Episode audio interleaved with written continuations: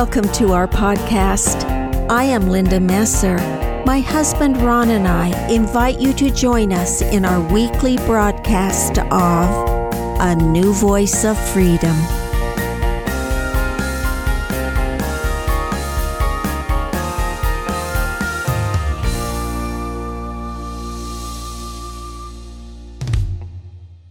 Welcome to season four of A New Voice of Freedom. The podcasts are taken from the four volumes In Defense of Christianity, written by Ronald Keith Messer. This podcast is part of a series we call Poets Corner. Today's feature is from Book 11, Part 42 of Milton's Paradise Lost. Podcast 61 is entitled The Intercession, Part 6. In the prologue to Book 11, Milton writes The Son of God presents to his Father the prayers of our first parents now repenting and intercedes for them. God accepts them, but declares that they must no longer abide in paradise, sends Michael with a band of cherubim to dispossess them. But first, to reveal to Adam future things. Michael's coming down Adam shows to Eve certain ominous signs. He discerns Michael's approach, goes out to meet him. The angel denounces their departure. Eve's lamentation. Adam pleads, but submits. The angel leads him up to a high hill, sets before him a vision what shall happen till the flood. The reason the flood came was because the earth was filled with violence. Milton is echoing Genesis 6 12 through 13. And God looked upon the earth, and behold, it was corrupt, for all flesh had corrupted his way upon the earth. And God said unto Noah, The end of all flesh is come before me, for the earth is filled with violence through them. And behold, I will destroy them with the earth. Notice the phrase, all flesh had corrupted his way upon the earth meaning they had broken their covenants and turned away from God's word. As a consequence, the earth was filled with violence. The same conditions that existed in the days of Noah exist today. Adam rejoices that even after the world is destroyed by flood, that man will survive because of Noah, who was so perfect and just. He is thankful that God will forget his anger. Then he asks Michael the archangel about the rainbow. O thou that future things canst represent as present, heavenly instructor, I revive at this last sight, assured that man shall live with all the creatures and their seed preserve. Far less I now lament for one whole world of wicked sons destroyed. Then I rejoice for one man found so perfect and so just that God vouchsafes to raise another world from him and all his anger to forget. But say, what mean these colored streaks in heaven distended as the brow of God appeased? Or serve they as a flowery verge to bind the fluid skirts of that same watery cloud, lest it again dissolve and shower the earth? Michael tells Adam that the rainbow is a covenant between God and man that he will never again destroy the earth by water. To whom the archangel dexterously thou aimest, so willingly doth God remit his ire. Though late repenting him of man depraved, grieved at his heart, when looking down he saw the whole earth filled with violence, and all flesh corrupting each their way. Yet those removed, such grace shall one just man find in his sight, that he relents not to blot out mankind, and makes a covenant never to destroy the earth again by flood, nor let the sea surpass his bounds, nor rain to drown the world with man therein or beast. But when he brings o'er the earth a cloud, will therein set his triple colored bow whereupon to look and call to mind his covenant. Michael does, however, tell Adam that in the end the earth will be destroyed by fire. Day and night, seed time and harvest, heat and hoary frost shall hold their course till fire purge all things new, both heaven and earth, wherein the just shall dwell. Thus thou hast seen one world begin and end. Milton is perhaps referring to the words of Peter. 2 Peter 3 6 through 7 and 10. Whereby the world that when was, being overflowed with water, perished. But the heavens and the earth, which are now, by the same word are kept in store, reserved unto the fire against the day of judgment and perdition of ungodly men. But the day of the Lord will come as a thief in the night, in the which the heaven shall pass away with a great noise, and the elements shall melt with fervent heat. The earth also and the works that are therein shall be burned up. Michael explains that the next generation, speaking of the generation from Noah, will survive. He then says he will foretell the future. The second stock refers to the descendants of Noah. And men as from a second stock proceed. Much thou hast yet to see, but I perceive thy mortal sight to fail. Objects divine must needs impair the weary human sense. Henceforth, what is to come I will relate. Thou therefore give due audience and attend. The generation immediately following Noah will fear God and become very successful. The second source refers to the posterity of Noah. This second source of men, while yet but few, and while the dread of judgment past remains fresh in their minds, fearing the deity with some regard to what is just and right, shall lead their lives and multiply apace, laboring the soil and reaping plenteous crop.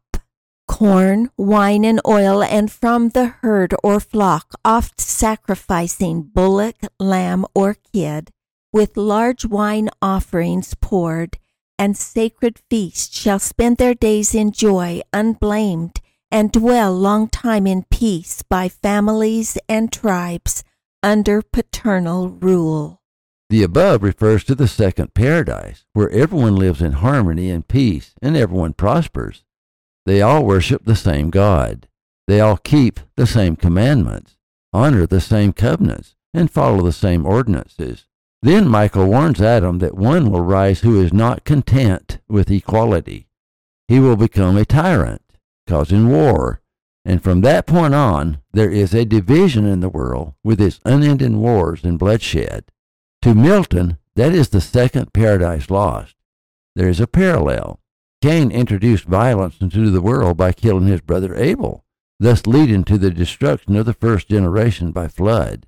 A similar thing happens to the posterity of Noah, thus leading to the destruction of the second generation by fire. Till one shall rise of proud, ambitious heart, who, not content with fair equality, fraternal state, will arrogate dominion undeserved over his brethren, and quite dispossess concord and law of nature from the earth. Hunting and men, not beasts, shall be his game with war and hostile, snare such as refuse subjugation to his empire tyrannous. Milton says they destroy harmony, dispossess concord, and violate the laws of nature. Those who do not bow to the tyranny of the state are executed. In other words, the world returns back to the way it was before the flood, only worse, fulfilling the words of Isaiah. Isaiah 24 4 through 6. The earth also is defiled under the inhabitants thereof, because they have transgressed the laws, changed the ordinance, broken the everlasting covenant. Therefore hath the curse devoured the earth, and they that dwell therein are desolate. Therefore the inhabitants of the earth are burned, and few men left. The person who shall rise of proud, ambitious heart, according to Milton, is Nimrod. He is referred to as a mighty hunter. And Cush begat Nimrod. He began to be mighty upon the earth. He was a mighty hunter before the Lord. Wherefore it is said, even as Nimrod, the mighty hunter before the Lord. Milton blames Nimrod for taking away man's freedom and establishing the first totalitarian state. A mighty hunter thence he shall be styled before the Lord, as in despite of heaven or from heaven claiming second sovereignty. That echoes the war in heaven where Satan tried to overthrow God. Nimrod is mentioned again in First Chronicles, which said, He began to be mighty upon the earth. It is clear that Milton saw Nimrod as evil because he was an empire builder, and one cannot build empires without war. Also, Nimrod founded Babel, or Babylon, who built the Tower of Babel, which brought down a curse from God that led to the first division of mankind through the confusion of languages. The Tower of Babel is the symbol of class distinction and division and confusion. In the book of Revelation, Babylon is symbolic of a wicked world and all its evils, and at the Lord's second coming will be destroyed in a day. Nimrod represents the worst in man. Where he is also referred to as, and from rebellion shall derive his name, though of rebellion others he accuse. He, with a crew, whom like ambition joins with him or under him to tyrannize, marching from Eden toward the west, shall find the plain wherein a black bituminous gurge boils out from underground, the mouth of hell. Of brick and of that stuff they cast to build a city and tower, whose top may reach to heaven, and get themselves a name lest far dispersed in foreign lands their memory be lost, regardless whether good or evil fame. Michael shows Adam the Tower of Babel and the confusion of tongues. But God, who oft descends to visit men unseen, and through their habitation walks to mark their doings, them beholding soon, comes down to see their city, ere the tower obstruct heaven's towers and in derision sets upon their tongues a various spirit to rasp out quite their native language, and instead to sow a jangling noise of words unknown. Forthwith a hideous gabble rises loud among the builders, each to other calls not understood, till hoarse and all in rage as mocked they storm. Great laughter was in heaven, and looking down, to see the hubbub strange and hear the din. Thus was the building left ridiculous, and the work confused named. It is ironic that the Tower of Babel, which was built to connect earth with heaven, becomes the symbol that divided man from God. From that day on, man again begins to turn away from God, as pride and corruption and violence grow in the world. To Milton, it appears that everything evil came out of Babylon. As the scene unfolds before Adam's eyes, from the words of Adam, Milton gives one of the greatest talks on liberty you can find. Whereto thus Adam fatherly displeased, O execrable son, so to aspire above his brethren, to himself affirming authority usurped, from God not given. He gave us only over beast, fish, fowl, dominion absolute. That right we hold by his donation, but man over man he made not Lord, such title to himself reserving, human left from human free. But this usurper, his encroachment proud, stays not on man. To God his tower intends siege and defiance. Wretched man, what food will he convey up thither to sustain himself and his rash army for thin air above the clouds will pine his entrails and famish him of breath, if not of bread. Milton asserts that God gave man absolute dominion only over beast, fish, and fowl, not over other men. Let me again refer you to Milton's theme to justify the ways of God to man. For me, this is so brilliantly done as Michael interprets what Adam has just witnessed. He clearly shows that man brought upon himself his own misery. Notice that in the argument, Michael uses the term rational liberty. Because man turns against rational liberty, true liberty is lost. For liberty is based on reason, not emotion. True liberty is a rational act, and therefore any rational person would seek to be free. Milton sees tyranny as selfish and war as an irrational act. Milton says that liberty and reason are inseparable twins. When reason leaves, man immediately turns to inordinate desires or desires of the flesh or desires of the natural man. Rational man overcomes the weaknesses of the flesh and thus attains true liberty. Uncontrolled passions destroy liberty by separating government from reason, thus reducing man to slavery, slavery to his own passions, and slavery to a tyrannical government.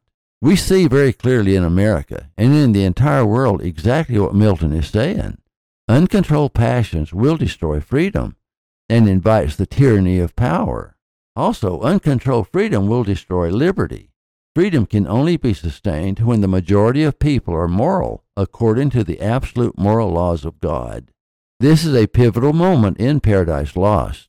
The first Paradise Lost was when Adam and Eve ate of the forbidden fruit in the Garden of Eden. That brought about the fall of man and brought sin into the world. The choice in the Garden of Eden was made by Adam and Eve, though all of their posterity had to pay the price of the fall. Milton addresses that eloquently in books 1 through 11. A second paradise is lost now. That paradise was lost beginning with the evil tyrant Nimrod, who, like Lucifer, exceeded the power allotted by God to man.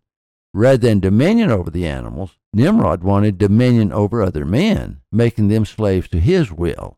Loss of liberty is the second paradise lost.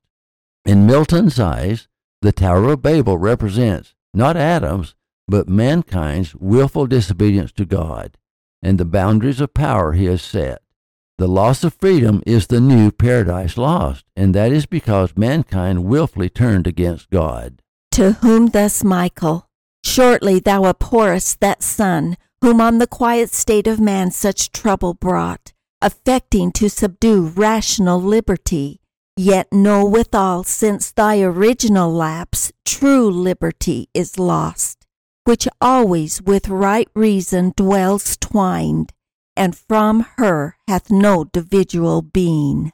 Reason in man obscured or not obeyed, immediately inordinate desires and upstart passions catch the government from reason, and to servitude reduce man till then free. Therefore, since he permits within himself unworthy powers to reign over free reason, God in judgment just subjects him from without to violent lords, who oft as undeservedly enthralled his outward freedom. Tyranny must be, though to the tyrant thereby no excuse. Yet sometimes nations will decline so low from virtue, which is reason, that no wrong but justice and some fatal curse annexed deprive them of their outward liberty, their inward lost. In his life's work, and at the peril of his own life, Milton championed freedom of the press, freedom of speech, freedom of religion, religious tolerance, freedom of conscience. Milton hated tyranny and advocated the execution of Charles I, King of England, he argued for the right to divorce. He opposed state religion. He argued for the abolition of the Church of England. For Milton, the Tower of Babel represents not just the confusion of languages, but all mankind's rebellion against God. The second paradise lost and the loss of free will, freedom, agency, and liberty came about through the actions of evil men, evil governments, and misuse of religious authority. He did not believe the church had the right to impose its authority on anyone, and people had the right to follow their own conscience. He believed in rational liberty.